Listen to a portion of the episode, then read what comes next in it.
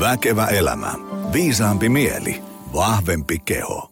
No niin, hyvää uutta lähetystä, arvoisa väkevä elämä, podin kuulija, uusi korvapari tai, tai vanha tuttu tyyppi.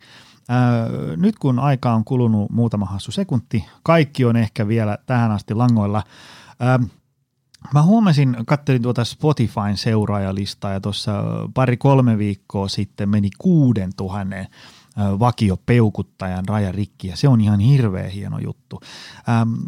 Mä arvostaisin tosi suuresti, jos pystyisit jakamaan Väkevä elämä podcastin missä tahansa sosiaalisen median kanavassa, koska mä oon huomannut, että aina kun tiistaina tuupataan jakso pihalle, jengi täkäilee tosi kovaa tiistaina ja keskiviikkona ja aina ryöpsähtää muutama seuraaja langoille – seuraamaan. Öö, Väkevä elämäpodi löytyy siis Suplasta, Spotifysta ja Apple ja Google podcasteista ja mistä Simplecastista ja niin edespäin.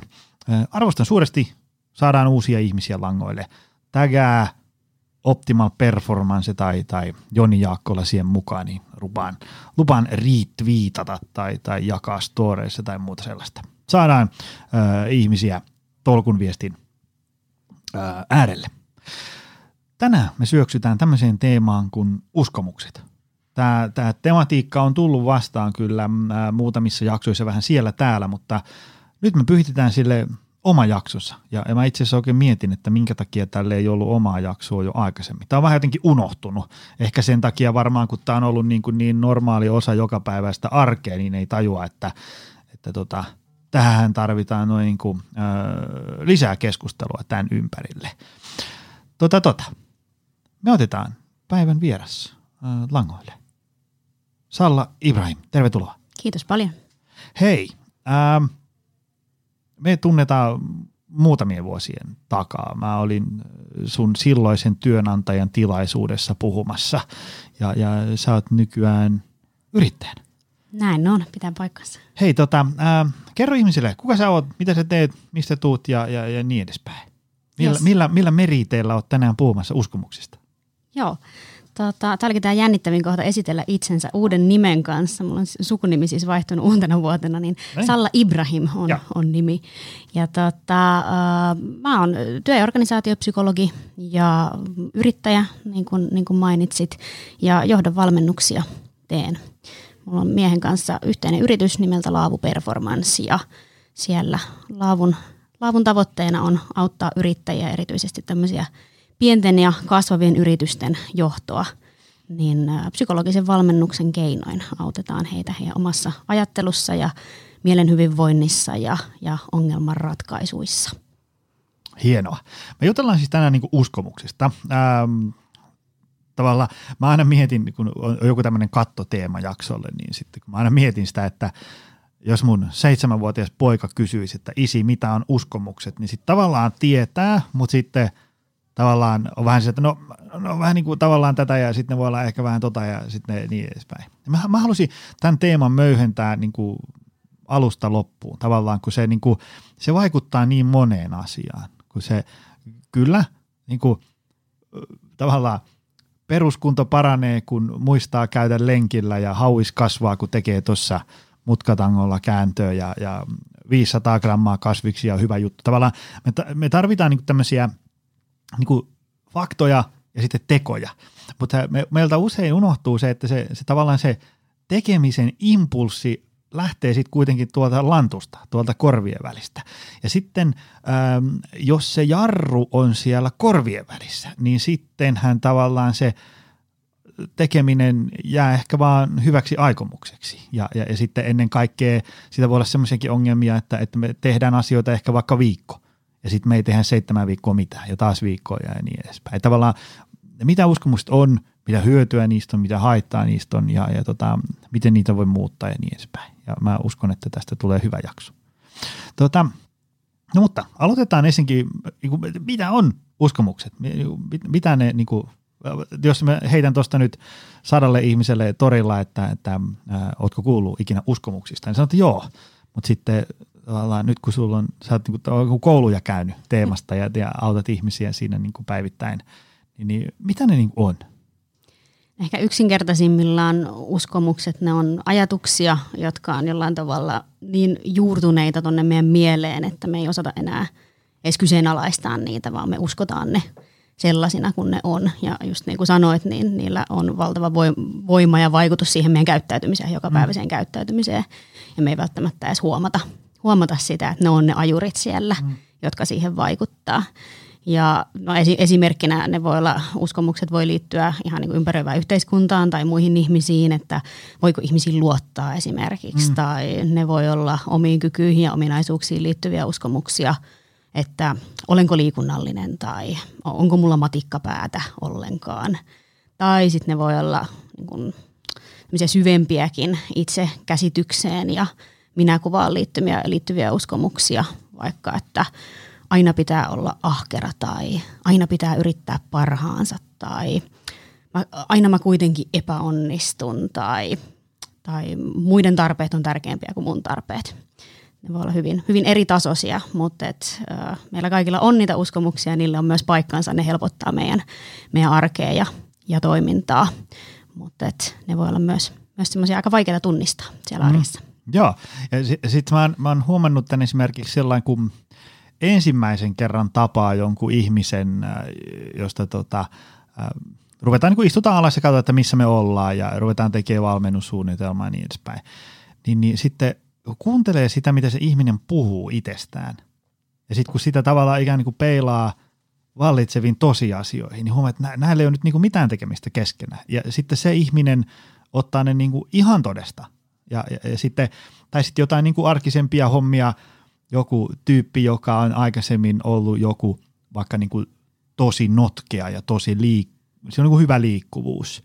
Ja, ja sitten se, niin kuin, tavallaan, sit se on vähän niin kuin, ei ole, ei ole niin kuin pitänyt siitä niin hyvää huolta. Se on edelleen kuitenkin, sanotaanko silleen niin kuin ysipuolarvoinen liik, liikunnan, niin kuin liikkumisen osalta. Ja se voi sanoa ihan, että kylläpäs mä oon niin kuin kankea kuin näkkileipä. Ja, ja, sitten se, niin se että nyt mä en niin kuin ymmärrä yhtään, mistä ihminen puhuu. Tai sitten vaikka niin kuin, miettii meidän niin kuin seitsemänvuotiaasta, niin, niin kuin silloin niin kuin tavallaan voi olla semmoista, että mä, mä en osaa yhtään lukea. Ja sitten se osaa niin kuin lukea tosi hyvin suhteessa vaikka kuukauden takaisin. Tai se voi olla niin kuin tosi huono luistelussa mielestä, vaikka se on kenties vaikka niin kuin luokan toisiksi paras. Niin, niin se tavallaan, se on aina jännä huomata, miten ihminen voi niin kuin tosi vahvasti uskoa sellaiseen, ää, niin kuin mihinkä mitä ei ole niin mitään tekemistä todellisuuden kanssa. Kyllä, se on just näin. Ja siitä uskomuksen usein tunnistaakin, että, että sitten kun sitä alkaa niin makustelemaan ja kuuntelemaan ja omien asiakkaidenkin kanssa, kun niitä, niitä aletaan jopa niin kirjoittaa seinälle vähän, että, no, että miltä sitä ajatus niin kuulostaa, mm. niin, niin sitten ne onkin aika, aika perättömiä mm, ne uskomukset, mutta silti niiden vaikutus voi olla tosi voimakas. Tota, syöksytään heti tähän niin kuin tosi oleelliseen kysymykseen, että mistä tämmöiset uskomukset rakentuu? Me voidaan tähän nyt kuluttaa vaikka vähän enemmän aikaa, koska se, se on tosi mielenkiintoinen, kun, niin kun, kun välillä kuuntelee ihmisiä, kun tämä nyt kuulostaa niin kuin ihan, tämä on niin kuin täysin irrallaan todellisuudesta, tämä mitä tämä ihminen tässä puhuu niin kuin itsestään. Mm. Mä, mä oon huono, mä oon hidas, mä oon heikko, mä oon tämmöinen ihminen. Sitten aina miettii, että – ei helkkari, mistä ihmeestä tämmöinen niin kumpuaa tälle ihmiselle?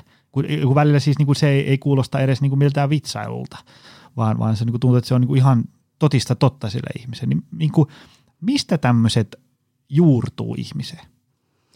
Ehkä ihan semmoinen perustavanlaatuinen ajatus mielestä on se, että meidän mieli rakastaa yksinkertaistuksia, tämmöisiä oikoreittejä ja, ja automatisointeja, niin se on ikään ehkä se juurisyy siellä, että, että minkä takia tämmöisiä yksinkertaisia uskomuksia voi edes syntyä ja syntyykin. Että kun me aletaan tarkkailemaan maailmaa, niin mieli alkaa luomaan helposti semmoisia yksinkertaistuksia, mm. jotta voisi vaan käsitellä tätä kaikkia informaatiota vähän, vähän helpommin, mitä tuolta ulkopuolelta tulee. Mutta äh, miten uskomukset sit syntyy, niin ihan siis usein hyvin varhaislapsuudesta. Ne syntyy siitä kulttuurista, missä me eletään, siitä yhteiskunnasta, siitä sosiaalisesta ympäristöstä, missä me eletään. Hyvin paljon esimerkiksi vanhempien kasvatuksesta, siitä mitä, mitä kokemuksia meillä on kouluajoilta. Jos nyt otetaan vaikka esimerkiksi tämä liikunnallisuus, niin, niin joku yksittäinen kommenttikin voi, voi ikään kuin mm. laukasta sen, sen uskomuksen, että jos jumppatunnilla on opettaja sanonut, että onpa, onpa, on, otpa sä kömpelö tässä näin, niin se saattaa ikään kuin syöt, tavallaan sen siemenen sinne asettaa, jonka mm. päälle se uskomus sitten rakentuu, että mä oon kömpelö ja mä en voi, voi oppia tiettyjä, tiettyjä juttuja, vaikka liikuntaan liittyen. Mutta ehkä niinku semmoisia vielä haastavampia tiedostaa, tai semmoiset uskomukset on vielä haastavampi tiedostaa, on sit, mitkä syntyy vuorovaikutuksessa vanhempien kanssa. Mm. Esimerkiksi kaikilla lapsillahan on aika semmoinen luontainen taipumus maksimoida vanhemmilta saatava rakkaus ja mm. minimoida se hylätyksi tulemisen kokemus, niin ne asiat, mistä meitä on palkittu ja mm. mistä meitä on kiitetty ja minkä jälkeen me ollaan saatu halauksia ja, ja sitä mm. syliä, niin on niitä asioita, mitä me halutaan sitten toistaa ja mihin me, mihin me aletaan rakentaa sitä, sitä uskomusta ja sitten taas toisaalta ne, mistä, mistä meitä on moitittu, niin, niin ne voi, voi sitten toisaalta muodostaa toisenlaisia uskomuksia. Jos mä annan jonkun esimerkin, että vaikka pärjäävyydestä, että jos meitä on kiitelty aina siitä, että kun oot niin ahkera ja, ja, ja pärjäät itsenäisesti ja osaat kengännauhat sitoa ja väli, välipalavoileivät tehdä, niin mm. todennäköisesti uskomuksessa voi muodostua, että, että minä pystyn ja osaan ja, ja kykenen. Mutta voi myös muodostua semmoinen uskomus, että, että pitää pärjätä yksin ja, ja ei saa pyytää, mm. pyytää muiden apua. Et sekin on hyvä huomioida, että samanlaisesta – kasvatuksesta tai samanlaisesta tilanteesta voi muodostua myös, myös sekä, sekä hyödyllisiä että haitallisia aivan, Aivan. Mä mietin tuossa, kun tuolla langan päässä varmaan niin kuin aika paljon hyvinvointialan ää, ammattilaisia, valkku se ja se ja fyssari tämä ja tämä, niin, niin tota, mä aina itse mietin sitä, että kun esimerkiksi meidän salille tulee paljon ihmisiä mm, ää, valmennukseen, vaikka niin kuin salitreeneihin sille, että ne, tämä sali ei ole niiden toiden olohuone. Ja niitä ehkä, se tulee tuosta ovesta sisään ja tuolla joku iso mörkö paukuttaa 300 maastavetoa, niin voi olla vähän semmoinen, että, että mihinkä mä tulin. Ja sitten tavallaan siinä niin kuin, mä ainakin itse valmentajana pyrin tosi usein siihen, että sitten niin kuin syntyisi semmoinen niin kuin positiivinen kokemus, jäisi semmoinen niin kuin hyvä muistijälki siitä tilaisuudesta. Ja ää, niin kuin tosiasioiden valossa esimerkiksi, kun ruvetaan tuossa tekemään kuntosaliliikkeitä, niin, niin, niin kuin ikään kuin tosiasioiden valossa ne liiketekniikat ei ole välttämättä kauhean hyviä. Mutta sillä voi olla aika iso merkitys, jos, jos siinä tavallaan mä alan sitten kertoa, että ei noin, älä laita tuohon, ei tälläin, ja nyt sä unohdit tuon, kato nyt tätä polvea. Tavallaan semmoinen, että alkaa semmoinen – että tulee niin konekiväärin suusta asioita, mitä se ihminen tekee väärin, niin on aika suuri vaara, että se ei tule tänne enää koskaan. Versus se, että okei, 20 asiasta 19 ei nyt mennyt ihan niin kuin oppikirjassa, mutta voisi tarttua siihen yhteen. Että hei kato, hienosti pysytään keskivartalo tässä ja ruvetaan tämän ympärille rakentaa sitten tätä juttua. Jep, just näin. Kuulostaa siltä, että olet hyvinkin, hyvinkin poiminut tämän Joo. vahvistavan uskomuksen metodin tuossa valmennuksessa, että, että, että jos se asiakas on jo valmiiksi sillä uskomuksella, että mä en jotenkin kuulu tänne tai mm. mä en osaa tätä, niin sillä, että sitä vahvistetaan ja tuodaan esiin, esiin niitä asioita, niin sehän vaan nimenomaan vahvistuu se, se uskomus, mutta sitten jos sieltä poimitaankin niitä muita asioita, niin sitten voidaan, voidaan vähän niin kuin luoda uutta, uutta uskomusta sen vanhan rinnalle. Tota, Palataan tähän teemaan vähän myöhemmin, sit kun ruvetaan juttelemaan siitä, että miten näitä uskomuksia sitten muutetaan, mutta Sunna, sä mulle tosi hyvän tämmöisen oppaan, ää, tota, kansilehti Pikaopas mielen johtamiseen työelämässä. Ää, täällä oli tämmöinen kuin mielesi on kuin lihas. Treenaa sitä. Mitä se tarkoittaa? Uh, no mä lähestyisin sitä vähän silleen kahdesta, kahdesta kulmasta, että mieli on kuin lihas siinä mielessä, että mieli on samalla tavalla muokattavissa – kun lihassa muokattavissa. Meidän aivothan on ihan valtavan plastiset myös aikuisuudessa, mm. ei pelkästään lapsuudessa, vaan että myös aikuisiellä, niin me pystytään muokkaamaan meidän mieltä ja sillä, mitä me tehdään, mitä me ajatellaan, niin sillä on jatkuvasti myös vaikutus siihen, miten meidän, meidän mieli toimii, että me ei olla tavallaan – naimisissa jonkun tietyn käyttäytymistavan tai ajattelutavan kanssa, vaan samalla tavalla kun me pumpataan sitä hauista tai tehdään sitä maastavetoa kerta viikko toisensa jälkeen, niin, niin myös tekemällä ajattelun tasolla tiettyjä asioita, niin, niin voidaan sitä, sitä mieltä muokata. Mm. Ja ehkä toinen tulokulma siihen on se, että samaan tapaan, että jos me ollaan tehty 30-40 vuotta sitä maastavetoa tietyllä tavalla mm. tai, tai sitä jotain liikettä yhdellä tavalla, niin, niin samaan tapaan se voi olla tosi vaikeaa muuttaa niitä, niitä juurtuneita ajattelumalleja tai, tai uskomuksia, mitä meillä on. Et, et ne on hyvin syvällä siellä mielessä ja vaikka mieli on muuttuva, niin, mm. niin se vaatii semmoista treeniä ja, ja ehkä vähän niin kuin sisukkuutta kanssa siinä, siinä oman mielen harjoittamisessa. Tämän otsikon alla täällä sun oppaassa on hyvä tämmöinen lause, että oleellista mielen treenaamista on uteliaisuus, tietoisuus ja uskonmuutokseen. Ähm, Tämä on varmaan tullut itselle äh, vähän niin kuin sattuman kauppana tämmöinen uteliaisuus ja tietoisuus, kun niin kuin – kun joskus niin kuin 30 kohdalla, silloin kun tavallaan jätti ikään kuin edellisen uran taakse, niin siirtyi tähän hyvinvointihommaan. Siitä on nyt on, alkaa olla 11 vuotta. Niin, niin se oli jonkin sortin sellainen, tavallaan jäi vähän niin kuin työuralla jumiin ja sitten niin kuin tavallaan oli niin kuin suuret haaveet, mutta sitten ne ei niin kuin realisoitu. Sitten tuli vähän joku semmoinen mieto eksistentiaalinen kriisi, että mitä mä nyt haluaisin tehdä isona. Ja, ja tota, jotenkin siinä hetkessä sitä vähän niin, rupesi niin kuin tavallaan kyseenalaistaa niitä, koska niin kuin esimerkiksi mun suusta on päässyt sellaisia lauseita ihan vielä niin kuin hetki ennen kuin lähdin yrittäjäksi, että mä en sitten muuten, niin kuin yrittäjyys on viimeinen asia, mitä mä teen. Ja nyt niin kuin Yrittää... Mä, olen, mä olen miettinyt ihan samaa niin, joskus. niin, niin, niin. Sitten tavallaan niin kun vaimo sanoi, että no mitä jos sä lähtisit yrittäjäksi, niin sitten tiedätkö, kun mulla on tämä dippainsin koulutus, että mä, mulla on tämä tekniikkahomma, vaan että en mä voi niin kuin lähteä miksikään hyvinvointialan yrittäjäksi. Ja tässä sitä ollaan ja kivasti menee ja juuri muuta en nyt haluaiskaan tehdä. Niin tavallaan se tuli vähän niin kuin silleen olosuhteiden pakosta, kun jäi niin kuin jumiin, sitten se turhautuminen vähän niin kuin kumuloitu – ja, ja muuttui sellaiseksi V-alkuiseksi sanaksi, niin sitten tavallaan niin kuin, sitten niin kuin miettii, että, että, että voisiko sittenkin olla jotain toisin. Ja sitten se vaan niin kuin mun yrittäjäksi lähteminen oli vaan sellainen, niin kuin, että sitten se turhautuminen vaan niin kuin kumuloitu niin suureksi, että tuli semmoinen niin kuin, fuck it, nyt tai ei koskaan, mä pääsen sitten palkkatöihin takas, jos mä haluan, mutta nyt mä lähden tuohon yrityshommaan ja katsotaan kuka käy. Ja sitten niinku huomasi, että no perhana, tämähän onnistuukin ja, ja sitten siitä se lähti. Mutta niinku, se, mitä mä tällä monologilla takaa, on, niinku se tavalla, että se puhutaan niinku minkälaisen uskomuksen muokkaamista tahansa, niin se vaatisi vähän sellaista, että sä et ota sitä sun automaattista ajatusta niinku ihan täysin ilman filtteriä. Koska kyllä mullakin tulee sellaisia, että, että niinku, aina tämä on tätä samaa. Sitten niin pysähät, no onko tämä nyt aina? No e-, ei varsinaisesti ja niin edespäin. Mutta se tavallaan niin kuin, vaikka itse on ikään kuin hyvällä polulla nyt, niin silti mulla nousee semmoisia automaattisia turhaumia ja niin edespäin. Mm, kyllä se on just näin ja niihin tulisikin suhtautua silleen, just niin kuin sanoit, uteliaisuudella ja, ja avoimuudella – ja, ja ehkä myös niin kuin hyväksynnällä, että mm. et kyllä meillä on kaikilla on ne automaattiset ajattelutavat ja, ja se juurtunut tapa ajatella, mutta et ei me olla jotenkin, me ei olla tuomittuja toimimaan niiden mukaan, että mm. et, et myöskin semmoista hyväksyntää sitä omaa mieltä kohtaa, että se on ihan ok, että me ajatellaan tällä tavalla, mutta se ei välttämättä ennusta sitä meidän käyttäytymistä, voidaan mm, valita mm. toisin.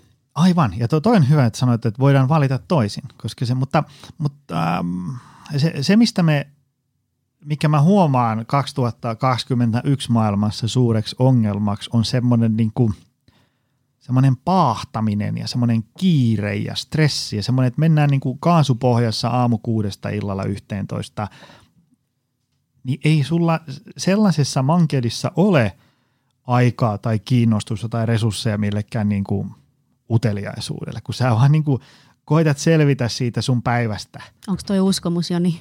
niin tavallaan niin kuin se, mä just mietin sitä, että, että, niin kuin,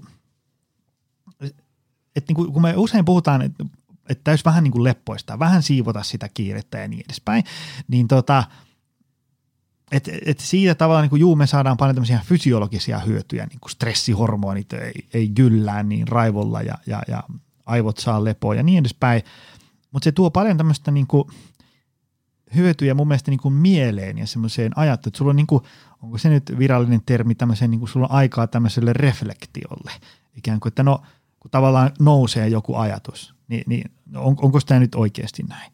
Mutta sitten jos ei sulla ole aikaa, kun sä oot jo taas kahdeksan minuuttia myöhässä seuraavasta palaverista, niin sitten ei sulla ole aikaa sellaiselle reflektiolle, vaan sä vaan niin kuin, no joo, näin se taas on ja sitten sä turhaudut siinä ja niin edespäin. Mm, Mikä on sun, ähm, no sä kun oot ollut työelämässä tota, äh, niin kuin HR-hommissa ja, ja, ja niin edespäin, niin tota, äh, miten sä näet, mitä siitä tavallaan ihmiselle seuraa, jos on tavallaan kova kiire ja stressi ja tämmöinen paahtaminen käynnissä? Siihen helposti voi mennä just siihen autopilottimoodiin tai että jollain tavalla on aika vietävissä hmm. niiden, on ne nyt uskomuksia, on ne mitä tahansa ne ajurit siellä on, mitkä sitä käyttäytymistä ajaa, niin, niin sä et ikään kuin osaa kyseenalaistaa niitä, vaan, vaan meet vähän niin kuin niiden mukana. Vähän kuin hevonen ohjaa miestä eikä mies hevosta niin sanotusti.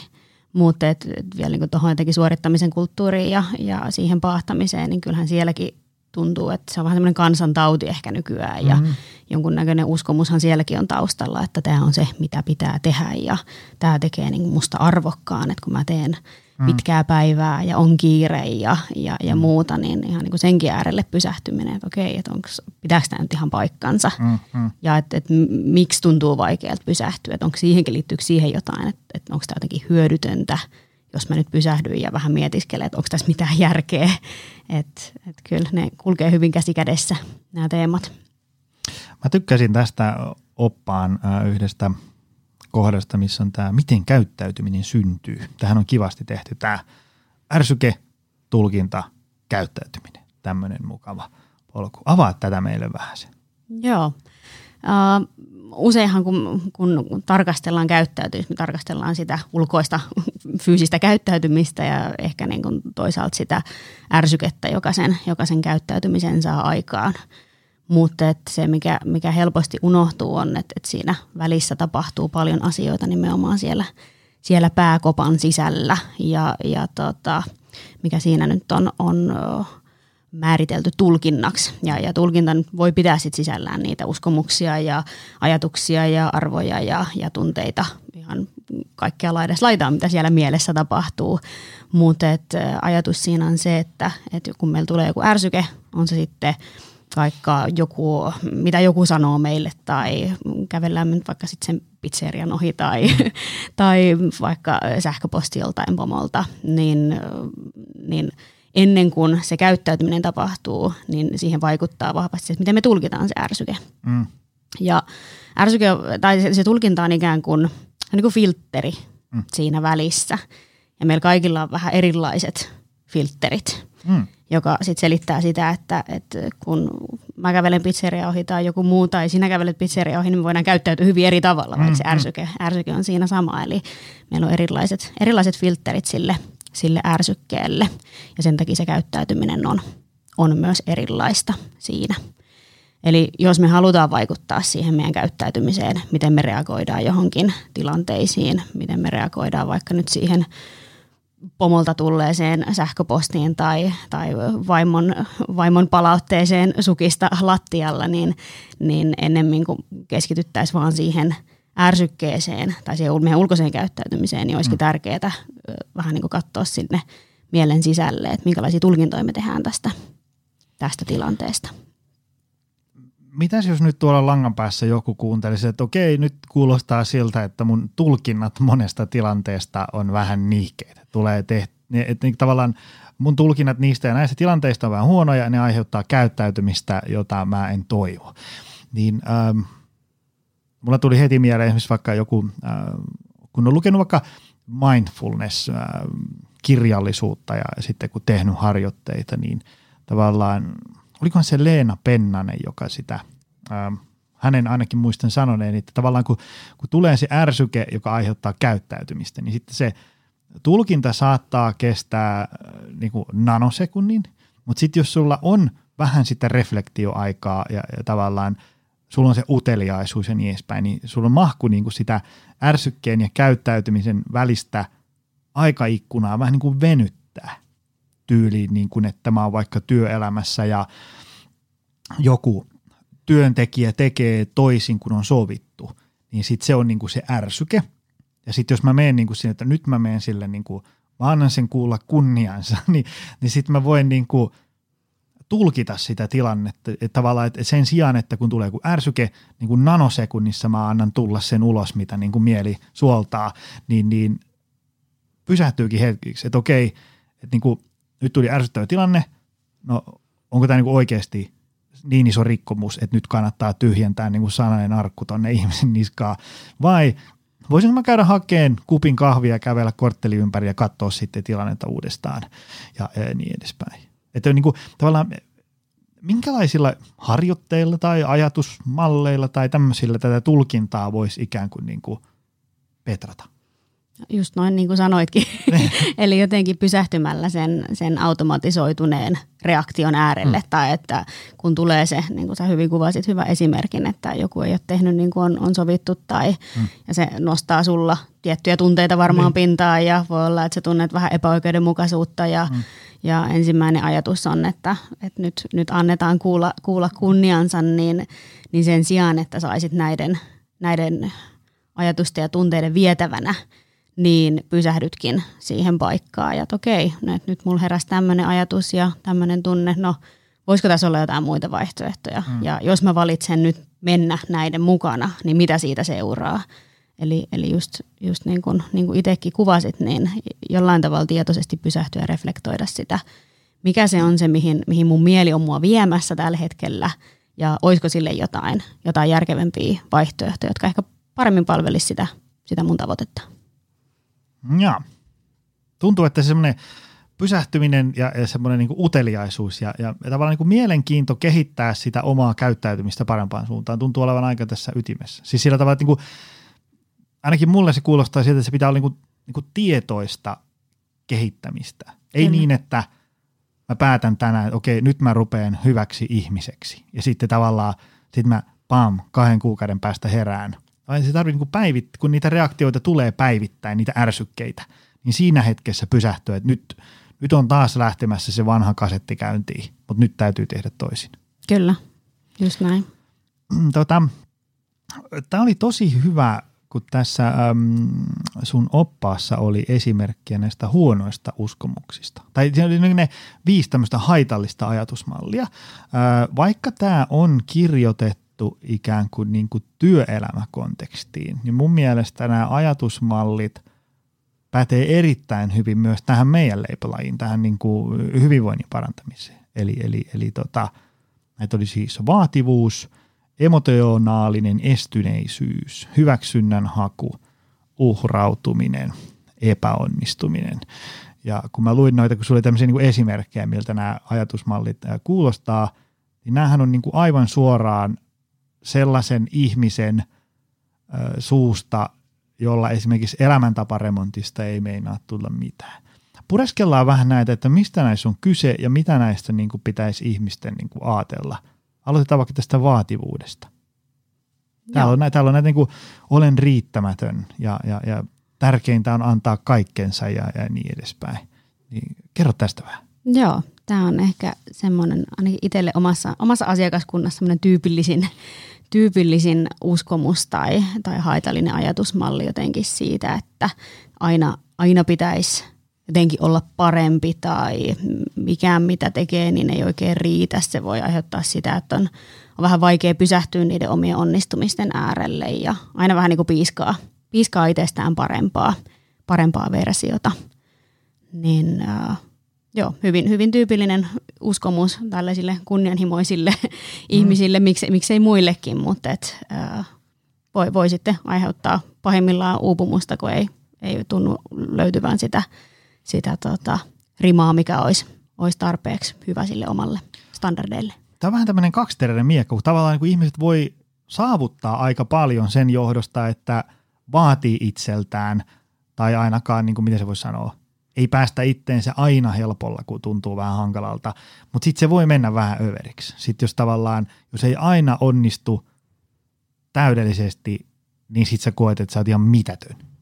Ja se, siitähän ei sitten mitään hyvää seuraa kyllä.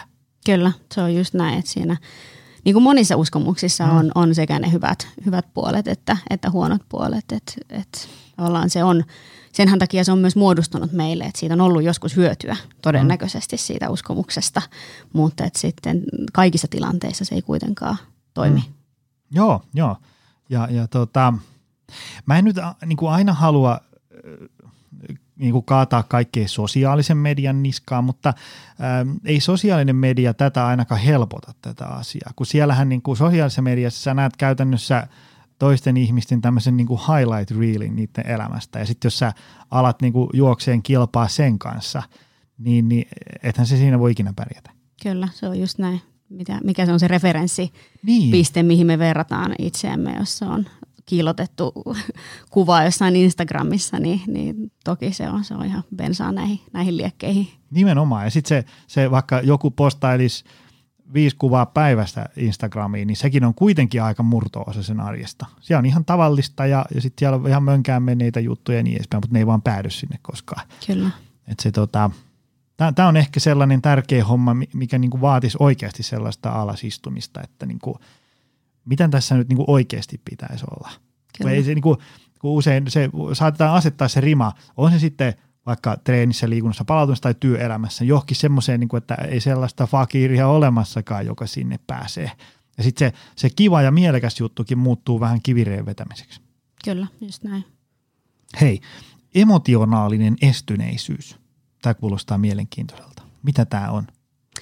Uh, no emotionaalinen estyneisyys. Uh, Tämä niin kuin tunteet on hallittava, kyllä, tunteiden näyttäminen on väärin. Kyllä, se joo, nimenomaan tulee ihan esimerkki yhdestä, yhdestä asiakkaasta, joka, joka pohti sitä, että miksi on jotenkin vaikea muodostaa kontaktia jotenkin vaikea luoda, luoda siellä työyhteisössä. Hän on niin kuin, toimitusjohtajana vaikea vähän niin kuin, muodostaa kontakteja niihin, niihin tiimikavereihin ja tiimiin ja ruvettiin pureksiin vähän, vähän tarkemmin sitä, niitä omia uskomuksia siellä, ajatuksia siellä taustalla niissä sosiaalisissa tilanteissa. Niin hänellä oli vahvasti semmoinen, että, että omaa heikkoutta tai niitä omia tunteita tai ja se meni jopa siihen niin kuin sitä omaa aitoutta ei mm. jotenkin ole, ole sallittua näyttää. Ja, ja sitten kun päästiin, päästiin tähän kiinni, niin, niin sitten alkoikin löytyä keinoja myös, myös luoda niitä sosiaalisia kontakteja, jotenkin olla vähän rennommin oma itsensä ja, ja, mm. ja olla, olla kanssakäymisessä muiden ihmisten kanssa. Et emotionaalinen estyneisyys on, on usein sitä, että et siinä omien tunteiden näyttämisessä on, on uskomus, että siinä on jotain väärää tai jotain hävettävää ja sitä pyritään vähän niin kuin kaikin keinoin mm-hmm. välttelemään, mutta pitkällä tähtäimellähän se – on aika mahdotonta meidän elä, elämää niin, että mitään tunteita ei ikinä näytettäisi. Että sit usein, usein käy niin, että sit ne purskahtaa jossain, mm. jossain tilanteessa vähän niin kuin painekattilan tavoin, tavoin ulos. Miten, kun sä sanoit, että löytyi keinoja ja niin, niin mitä tämmöisiä keinoja voi olla? Koska tavallaan niin kuin, mä, mä sanon, kysyn tätä sen takia, koska nyt ennen kaikkea itselleni vinkki, mutta koska niin kuin aikaisemmin ähm, mä menin ikään kuin, niin kuin työelämässä tosi paljon kuin tunteella ja fiiliksellä. Ja sitten se johti siihen, että työelämä ja yrittäminen niin se oli kiva ja fantsua, mutta sitten tavallaan niin kuin rahat oli loppu. no niin, no se on vähän huono homma. No sitten mulla on tapana mennä sinne toiseen äärilaitaan. Eli sitten tavallaan niin kuin tunteet ja fiilikset, niin kuin, joo, ne on niin kuin fine, mutta nyt meidän pitää tuijottaa näitä numeroita ja budjettia ja prosesseja ja aikatauluja ja vuokaavioita. Ja, ja sitten tavallaan – helposti se johtaa siihen, että kun joku asia menee pieleen ja muut ihmiset reagoi siihen tunteella, niin sitten mä tuun sinne, että no niin, olkaas nyt hiljaa, kattokaa tätä Exceliä, kaikki on hyvin. sitten sitä ei mitään hyvää seuraa. niin, niin, miten, tota, ähm, miten sitä sitten ikään kuin, niin kuin voisi parantaa sitä? Onko se sitten tunneyhteyttä niin kuin muihin ihmisiin tai, tai tavallaan niin kuin, esimerkiksi vaikka siihen omaan sisäiseen ääneen? No varmasti se tapahtuu hyvin pitkälti semmoisella treenaamisella mm. ja, ja kokeilulla. Mm. Et, et, tilanteet nyt voi olla hyvin erilaisia, että missä, missä tämä tulee ilmi, mutta et, et kyllä mä omien asiakkaiden kanssa lähden ihan siitä, että lähdetään purkaa sitä, sitä omaa ajatusta ja uskomusta ja vähän niin kuin, että, okei, että missä tilanteissa on hyödyllinen ja, ja missä tilanteissa ehkä niin kuin sit taas sotii vastoin, vastoin mm. mun tavoitteita. Ja, ja sitten pohditaan, että et, et onko jotain muita, muita mahdollisia ajatusmalleja tai, tai muita mahdollisia tapoja, tapoja toimia niissä, niissä tilanteissa. Et hyvin, hyvin pitkälti sillä aikaisemminkin mainitsemallasi mm. reflektiolla ja, ja pysähtymisellä ja että vähän kyseenalaistetaan myös sitä, sitä meidän uskomusta siitä, että et, et mitä, mitä väärää siinä on, jos mm. mä nyt reagoinkin tähän tunteella, mm. mikä on pahinta, mitä voisi tapahtua. Mm. Toisaalta, mikä voisi olla sitten paremmin sen jälkeen. Käydään vähän sellaisia skenaarioita esimerkiksi läpi. Hyväksynnän haku. Eli täällä on näitä, niin kuin toiset määrittää niin kuin mun arvon ja, ja, ja tota, pitää ansaita toisten arvostus ja, ja tärkeintä on, että minusta pidetään ja niin edespäin. tämän, tämän mä näen hyvinvointihommissa tapahtuvan ainakin niin, että tämmöiset tunnolliset, hyvät, kiltit tyypit, niin niillä ei ole aikaa pitää itsestään huolta yhtään, kun ne pitää kaikista muista. Kyllä. Mites muu, minkälaisia huomioita sä oot tästä huomioon? Niin kuin, ihan niin kuin työelämä, mikä vaan. Ne, jos on tosi vahva semmoinen hyväksynnän haku tai miellyttämisen haku tai just uskomus siitä, että muiden, muiden miellyttäminen on jotenkin tärkeämpää kuin ne, ne, ne omat tarpeet ja omat mieltymykset, niin saattaa helposti ajautua vähän semmoiseen elämään, joka ei niin tunnu omalta. Tai että jotenkin on mennyt muiden, muiden mielen mukaan ja että on, on niin itselläkin ollut asiakkaita, jotka on vähän pysähtynyt jossain vaiheessa sen ääreen, että okei, tämä elämä nyt ei, niin kuin, ei näytä siltä kuin mitä, mitä mä itse haluaisin. Mm. Ja sitten, sitten on löytynyt tämmöisiä, tämmöisiä uskomuksia sieltä taustalta. Ja toinen esimerkki tulee mieleen yhdestä, yhdestä asiakkaasta, toimitusjohtaja-asiakas, joka, joka tota, huomasi, että oli tosi vaikea kohdata konflikteja ja, mm. ja ongelmia siellä, siellä omalla työpaikalla ja nämä pitäisi jotenkin saada selvitettyä, mutta, mutta hitto kun se on vaikeaa, mm. niin, niin siellä myös oli, oli sitten semmoinen uskomus taustalla, että kaikkien pitää tykätä musta tai että, että mun pitää olla niin hyvä jätkä kaikille ja, mm. ja vasta sitten kun päästiin siihen kiinni ja että ruvettiin vähän näyttää taskulamppua sille uskomukselle, niin, niin sitten päästiin myös, myös niin kuin pureutumaan siihen, että miten näitä kissoja voisi ottaa vähän paremmin pöydälle ja, mm. ja ongelmia ratkaista. Ja mitä, mitä pahaa siinä voisi olla, että, että joku nyt ei pitäisikään sua niin hyvänä jätkänä, vaikka sekunnin mm. murto-osaa. Mitä pahaa voisi käydä? Joo. Mä oon itse huomannut sen, että jos tavallaan yrittää rakentaa jotain sellaista, että kaikki taputtaa, se on kaikkien mielestä parasta ikinä, niin sitten se usein johtaa, että ei saa oikein niin kuin mitään aikaa. Mulla on esimerkiksi semmoinen paha tapa, että kun ähm, me järjestetään joku palaveri tai tiimipäivä, niin mä haluan, että kaikki pääsee paikalle. No sitten seuraava semmoinen kolo, että kaikki pääsee paikalle, löytyy jostain viiden kuukauden päästä. Ja sitten meillä ei ole niinku mitään yhteistä ikinä. että tavallaan pitäisi niinku hyväksyä se, että no hitto, nyt toi yksi ei tähän pääse, mutta sitten järjestetään seuraava niin, että se pääsee. Tai, tai, tai muutenkin semmoinen, äm, että jos nyt ajatellaan, että otetaan vaikka tämä meidän sali ja sitten meidän työhyvinvointivalmennukset ja tämmöiset, niin – niin jos mä teen jotain päätöksiä johonkin suuntaan, että mitä laitteita tänne hankitaan, millaisia konsepteja meillä on ja niin edespäin, niin, niin meillä on tässä niin kuin 11 ihmistä duunissa, sitten meillä on ehkä semmoinen kuukausitasolla 700 ihmistä käyttää tätä salia, työhyvinvointivalmennukset jotain satoja ihmisiä siihen päälle. Niin on ihan selkeä, että on mä niin kuin mistä tahansa, mitä tahansa mieltä. Niin kyllä siellä nyt sata ihmistä, jota se ei miellytä. Mm. Että on, niin kuin, se on semmoinen, niin kuin, täytyy niin kuin hyväksyä se, että, että niin kuin, kun asiat menee eteenpäin ja niin kuin tavallaan on jotain, edustaa jotain ja, ja, ja vie asioita eteenpäin, niin, niin ei se nyt niin kuin, mitenkään voi olla täydellinen ratkaisu kaikille. Ja, ja, ja tavallaan niin kuin, jotenkin sitä on itse joutunut vähän niin kuin luovuttaa siitä, että, että tavallaan, että mä pystyisin rakentamaan jotain täydellistä, esimerkiksi vaikka työelämässä – ja sitten, sitten se on niin kuin tavallaan joutunut ihan vaan niin kuin runttaan sen niin kuin omasta mielestään täydellisen sinne johonkin markkinoille ja tekee jonkun linjauksen.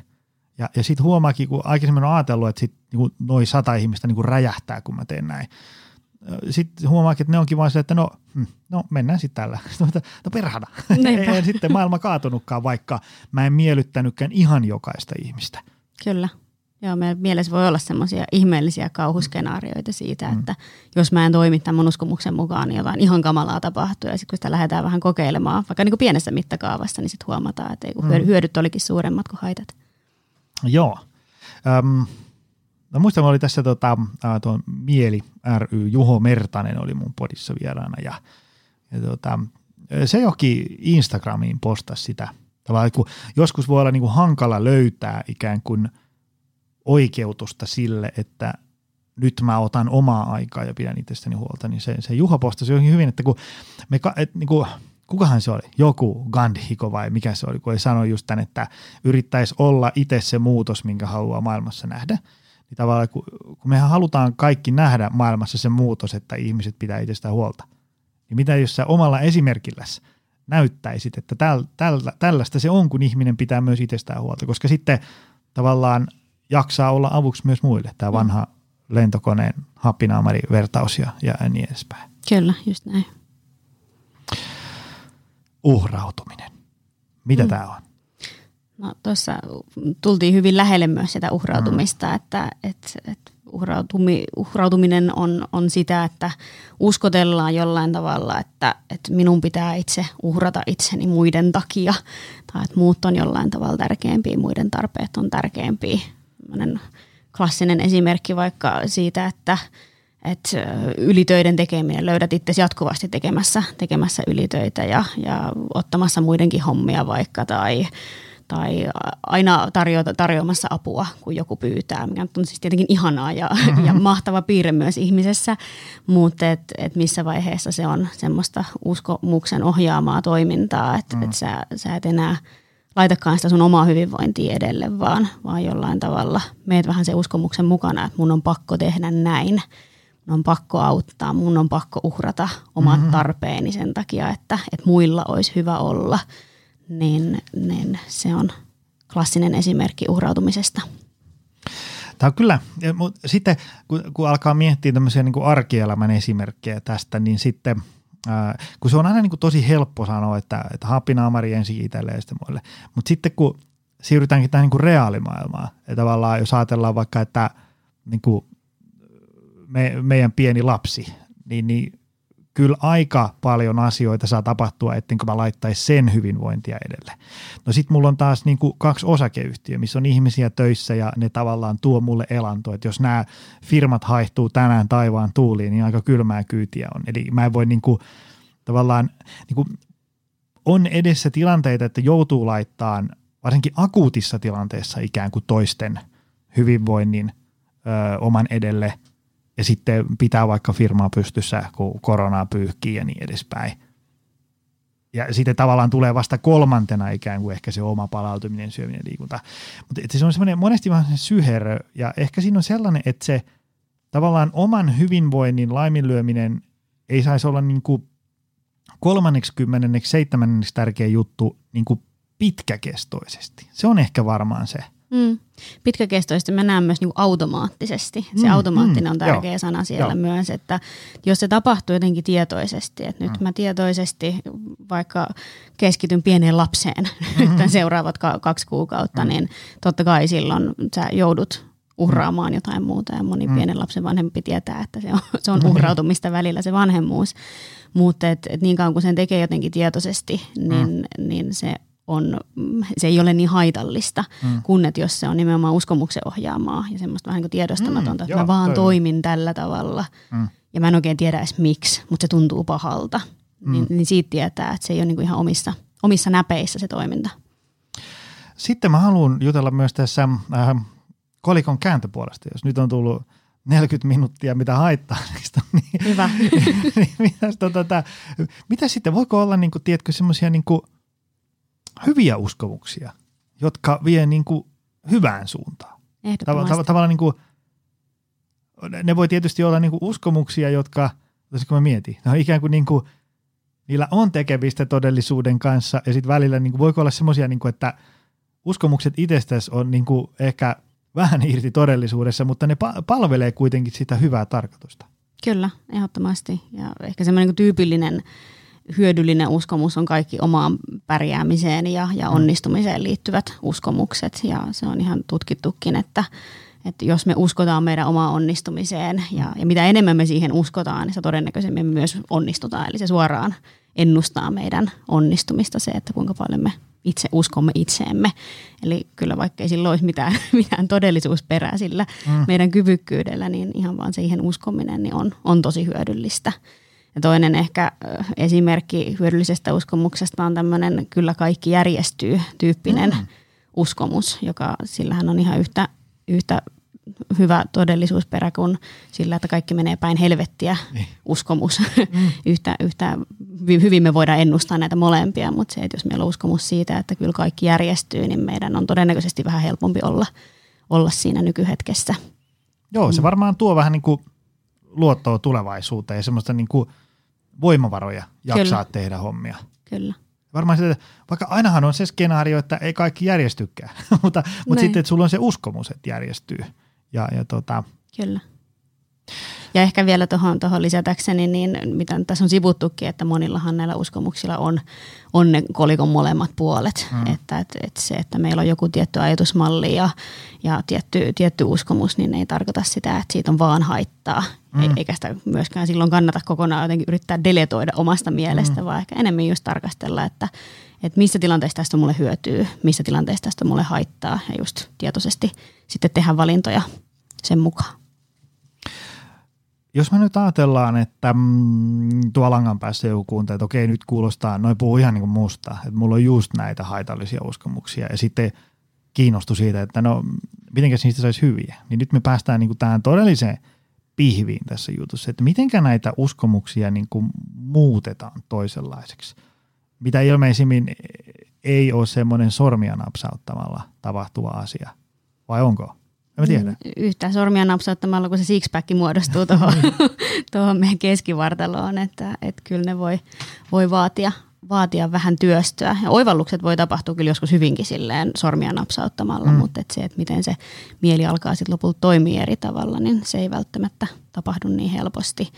Mutta kyllä se ensimmäinen askel, mitä, mitä tässä nyt on, on myös puhuttu, niin on se pysähtyminen ja, ja tiedostaminen – että se, mitä, mitä itse teen valmennuksissa, niin ihan käydään läpi niitä tilanteita, jossa se toiminta tai se oma reaktio tai mikä tahansa on, on jollain tavalla haitallista. On, on niin kuin huomattu, että tämä ei ole nyt mulle hyväksi. Mä en mm. halua toimia tällä tavalla tai tämä herättää minussa negatiivisia tunteita. Niin pysähdytään sen tilanteen äärelle ja sitten lähdetään ihan, ihan purkamaan, että, että mitä, mitä ajatuksia siellä – liikkuu siellä päässä siinä hetkessä, minkälaista se itsepuhe on siinä hetkessä. Ja, ja usein sitten kirjoitetaan ihan ylös johonkin paperille tai, tai whiteboardille ja, ja sitten vähän niin kuin makustellaan sitä, että no miltä tämä nyt kuulostaa, mm. kun mä kirjoitan tämän, tämän sun uskomuksen tähän seinälle, että musta ei ole mihinkään tai en mä mm. kuitenkaan onnistu tai, tai mun pitää aina olla paras mahdollinen ja, ja sitten sit sitä toistellaan muutaman kerran ja huomataan, että no ei tämä ehkä olekaan ihan, mm. ihan niin uskottava kuin mitä se mun mieli mulle uskottelee. Sä toit muuten mukaan äsken sen, tämän sun oppaan sen viidennen kohdan, tämän epäonnistumisen, minkä mä unohdin äsken. Meni jo innokkaana menussa eteenpäin. Mutta tavallaan just tommonen, niin että kun asioita menee pieleen, niin sit niistä voi äkkiä muodostua sellainen, että niin kuin no tämmöinen mä vaan oon, jolla menee aina tällä nämä hommat ja niin edespäin. Tuomittu epäonnistumaan. Niin, mm. niin olen huonompi kuin muut ja mm. ei kannata edes yrittää, kun kuitenkin menee pieleen ja niin edespäin. Mm. Mitä tota, jos me ajatellaan, äh, tuolla langan päässä on niin kuin ihmisiä, jotka on 16 kertaa kokeilu elämäntaparemonttia ja sitten se on mennyt aina pieleen. Mitä? Ja sitten sinne alkaa juurtua semmoinen, että no mä oon tällainen, ei, ei tästä tule mitään mitä esimerkiksi nyt, jos otetaan ihan konkreettinen esimerkki. Tämä, ajatellaan, että sä, mä oon nyt tullut sun vastaanotolle ja sitten mä kerron, että tiedätkö, mä oon 16 kertaa kokeilu elämäntaparempaa. Kaikki dietit ja crossfitit on vedetty, mutta ei tule mitään. Niin mitä se, miten me ruvettaisiin sitten eteneen siitä? No ehkä tämän tiedostamisen ja näiden ajatusten ylös laittamisen jälkeen, niin yksi tärkeä, tärkeä pointti siinä on se, että tunnistetaan, että me ei olla yhtä kuin nämä ajatukset. Mm että puhutaan ajatusten eriyttämisestä meistä itsestämme, että, että sen sijaan, että, että toistellaan, että mä en pysty tähän tai mä en, mä en osaa, niin muodostetaankin uusi lause, joka on, että hei, mulla on ajatus, että mä en pysty, tai mulla on ajatus, että mä en osaa, jolloin ikään kuin näytetään taskulampua sille uskomukselle ja pistetään se vähän perspektiiviin, se uskomus. Ja, ja ei harjoitetaan mieltä siihen, että, että tämä ei välttämättä pidä paikkaansa, mutta samaan aikaan hyväksytään se, että mulla on tämmöinen ajatus, koska mielihän ei, ei valitettavasti toimi niin, että me voidaan vaan käskyttää sitä, että nyt lopetat ajattelemasta. Mä en voi sanoa sulle Joni, että nyt, mm-hmm. nyt lopetat ajattelemasta, että olet epäonnistunut ja nyt alat uskomaan onnistumiseesi, vaan että, että se pitää myös jotenkin hyväksyä, että, että meillä on tämmöinen ajatus. Mutta et se eriyttäminen on tosi tärkeää, että me ei niinku sulauduta siihen ajatukseen, mm. vaan just mulla on ajatus, että mä tuun epäonnistumaan. Se on se, se, on se seuraava askel. Ja sitten sen jälkeen, mitä, mitä, mitä itse asiakkaiden kanssa teen, niin sitten ruvetaan miettimään niitä vaihtoehtoisia, vaihtoehtoisia ajatusmalleja. Että mitä, mitä muita vaihtoehtoja mm. meillä olisi tässä tilanteessa ajatella. Ja, ja, et, ja myös ehkä niinku niitä realiteetteja. Mm. Että okei, sulla on näitä kokemuksia, silloin ehkä ihan syynsä, että sulla on tämmöinen ajatus, mutta sitten on myös tämä toinen puoli mm. realiteetteja siitä, että, että sulla on puolet elämästä vielä aikaa ja sun mieli on kehittyvää ja sun kroppa on kehittyvä ja, ja tiede sanoo tätä. Mm. Niin jos me tutkaillaan nyt tätä puolta mm. tästä realismista, niin minkälaisia ajatuksia, minkälaisia uskomuksia sen varaa voisi rakentaa. Sitten ruvetaan katsoa niitä vähän rinnakkain ja, ja pohtimaan, että, että, että miten, miten nämä eri uskomukset voisi vaikuttaa siihen lopulliseen käyttäytymiseen. Mulla tuli, toi, toi oli hyvä tavallaan se, jotain niin kuin etäisyyttä niihin ajatuksiin. Se on, se on niin kuin hyvä, nyt tulee taas tämmöinen sohva-psykologi herää minussa, mutta tavallaan niin kuin, että et, me hyväksytään, että kaiken näköisiä tunteita nousee, koska jos ajattelee, että, että niin kuin niillä, jotka onnistuu, niin ei niillä tuu tällaisia ajatuksia, niin, niin tuleepas. Mm. Ja sitten, ettei tavallaan mene siihen, että kun nousee joku haitallinen ajatus jossain tunnekuohussa esimerkiksi, niin, niin hyväksyy, että tämä on ikään kuin normaali osa ihmistä, että musta ei ole niin mitään vikaa, vaan tämmöistä tämä on. Se on just näin. Mutta niin kuin sanoit, minä en ole minun ajatukseni. Ja, ja se tota, äsken se mainittu se äh, Juho Mertanen, se sanoi muistaakseni hyvin, nyt tulee taas vuoden takaa siteeraus ulkomuistista, mutta sanoi jotenkin hyvin, että mutta se puhuu niin kuin ihmisistä, jotka niin kuin kamppailee masennuksen kanssa. Ei, ei puhunut niin kuin masentuneista ihmisistä, vaan niin kuin hyviä tyyppejä, jotka haluaa elää hyvää elämää, mutta nyt on tarttunut tämmöinen juttu tähän matkakumppaniksi. Ja se on jotenkin tavallaan, niin kuin, se ei ole niin kuin osa sitä ihmistä.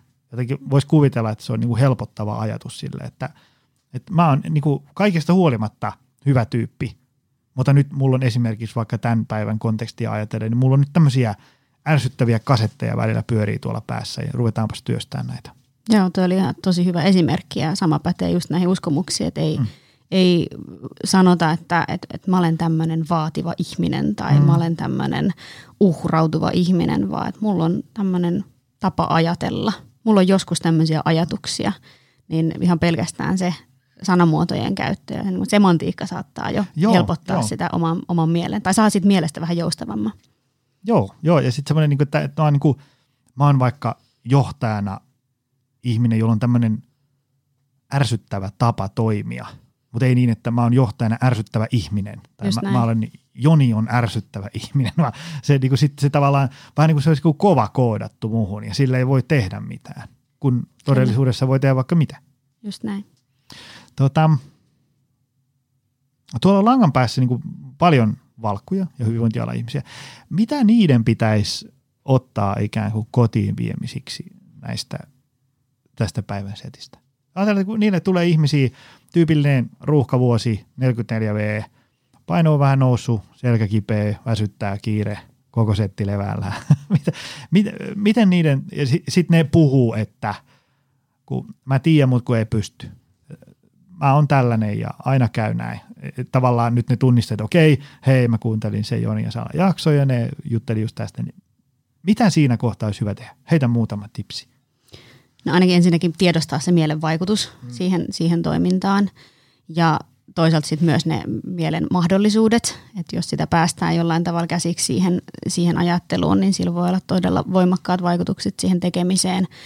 Mutta ehkä se tyypillinen virhe tai niin inhimillinen tapa tuossa toimia on se, että et kielletään, että no, et, no, et, kyllähän sä pystyt tai mm. aletaan niin jotenkin – puhutaan invalidoinnista, sen mm. ajatuksen invalidoinnista, että se ei niin pidä paikkaansa, niin se ei välttämättä ole se paras tapa, mm. vaan että ennemminkin sitä pitäisi ehkä, ehkä kuunnella, että okei, että, että sulla on, sulla on tämmöinen ajatus, no, mutta tehdään silti. Ja, mm. ja sitten sitä mukaan, kun, kun tehdään, niin, niin nostaa esiin niitä hetkiä, jolloin hän on omalla toiminnallaan todistanut sen oma uskomuksensa vääräksi. Mm. Ikään kuin vahvistaa sitä toista puolta, että huomasitko sä, että nyt sä pystyitkin huomasitko sä, että sä oot mennyt näin paljon eteenpäin, ja kun vahvistaa, vahvistaa sitä hänen omaa minäpystyvyyttä ja, ja sen uuden uskomuksen tai uutta uskomusta tukevia toimintoja.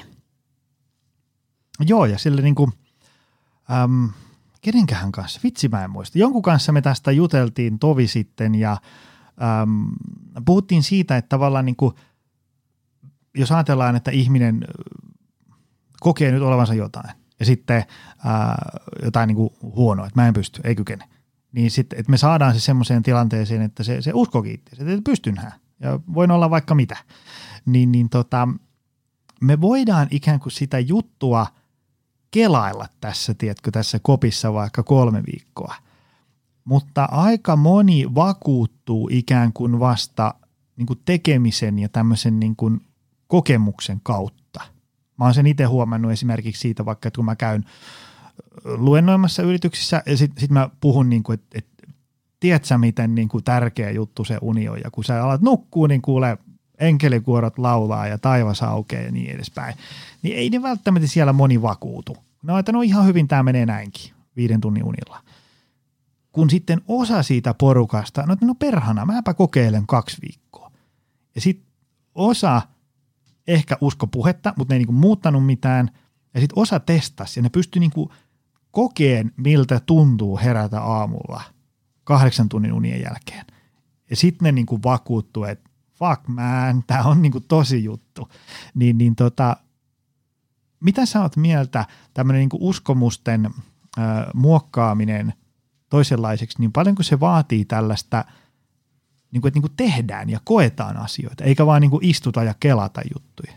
Mä koen, että se on iso, iso osa sitä ja se on just sitä niin pientä treenaamista hmm. ja kokeilemista ja ehkä niin pienellä kynnyksellä hmm. uusien asioiden testaamista. Että jos mä nyt valitsenkin toimia tällä tavalla, jos mä nyt vaikka mm, puhunkin niistä mun, mun epävarmuuksista tai jos mä nyt niin kokeilenkin nostaa sitä rautaa vähän eri tavalla kuin yleensä, niin mitä sitten tapahtuu, mm. niin ehdottomasti silloin, silloin tosi iso vaikutus. Jos puhutaan sitten niin valmentajan roolista, mm. oli se sitten miele, mielenvalmentaja tai fysiikan valmentaja, niin just niiden hetkien esiin nostamista myös, koska mehän ei välttämättä kiinnitetä huomiota – tai useinkin ihminen kiinnittää huomiota niihin asioihin, jotka tukee sitä meidän omaa uskomusta. Mm. Ja, ja sitten jätetään kiinnittämättä huomiota niihin asioihin, mitkä, mitkä ei tue sitä meidän uskomusta. Ja, ja valmentajan rooli on tuossa aika tärkeä, että, että nostaa esiin sitten, että kun, kun on onnistunut tai kun on mennyt eteenpäin, niin, niin yhdessä, yhdessä sitten iloitaan ja, mm. ja jopa niin kuin palkitaan siitä itseemme.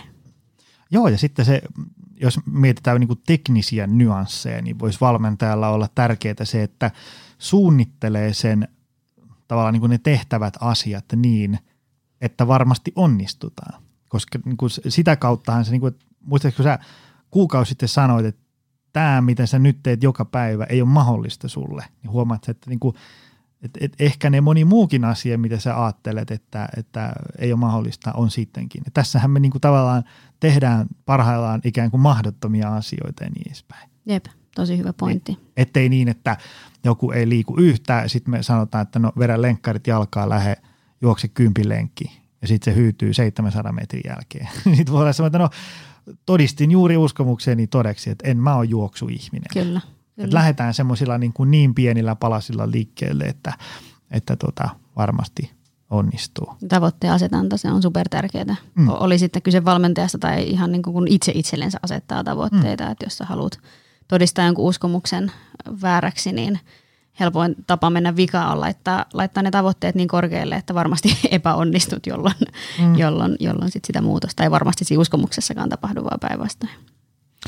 Tuolla on sitten langan päässä myös paljon ihmisiä, jotka äh, käy töissä tai ne hakee töitä tai, tai hakee koulupaikkaa tai muuta vastaavaa. Ähm, äsken me puhuttiin paljon tästä hyvinvointikulmasta. Jos me puhuttaisiin nyt hetki työelämästä, niin äh, korona on varmaan monen duunit heittänyt jonkin sortin päälailleen. On epävarmuutta ja ei tiedä kauanko tämä kestää ja niin edespäin. Niin tota, mitä sä heitte, jos siellä nyt pyörii semmoinen kasetti, että – en, en mä saa töitä ja en mä pääse kouluun ja, ja, ja firma menee nurin ja työpaikka menee ja kaikki on pielessä ja haluaisi vaihtaa, mutta kun ei ole kuitenkaan kukaan mua halua. Mitä semmoisten ihmisten pitäisi niin kuin tehdä? Mitä seuraavaksi? Ensin, ensinnäkin tulee mieleen, että myötätuntoa, myötätuntoa niin. sinne, että, että varmasti on yksi viimeisen vuoden aikana, niin on monia muitakin varmaan, jotka kelailee samoja juttuja. Mutta tota, Niin, kyllä se, kyllä se jotenkin lähtee siitä, siitä hyväksynnästä niin pehmoselta kuin se kuulostaakin, mutta et, et jotenkin hyväksyä sen, että kyllä nyt, nyt on vähän paskatilanne. Ja nyt on vähän vaikeaa ja, ja se, on, se on ihan luontevaa ja luo, niin kuin inhimillistä, että mun mieli tuottaa nyt tämmöisiä ajatuksia tällä hetkellä. Ja mulla on nyt semmoinen ajatus, että mistään ei tule mitään ja se johtuu siitä, että nyt on pitkään mennyt vähän huonosti. Ja se on, niin kuin, se on ihan ok. Mutta on myös toisia tapoja ajatella sitä tilannetta. Ja jos me laitetaan asia perspektiiviin, niin, niin voi, voi ihan yhtä todennäköistä olla, että se uusi duuni tulee huomenna, mm. kun että mä en ikinä saisi töitä. Mm. Et jos, jos tarkastellaan sitä taas vähän niin kuin muutaman metrin päästä sitä, sitä omaa ajattelua ja, ja tämmöisten niin kuin faktojen mm. perusteella, niin, niin siellä on paljon muitakin vaihtoehtoja ajatella kuin se, mitä se sun mieli tuottaa ensimmäisenä.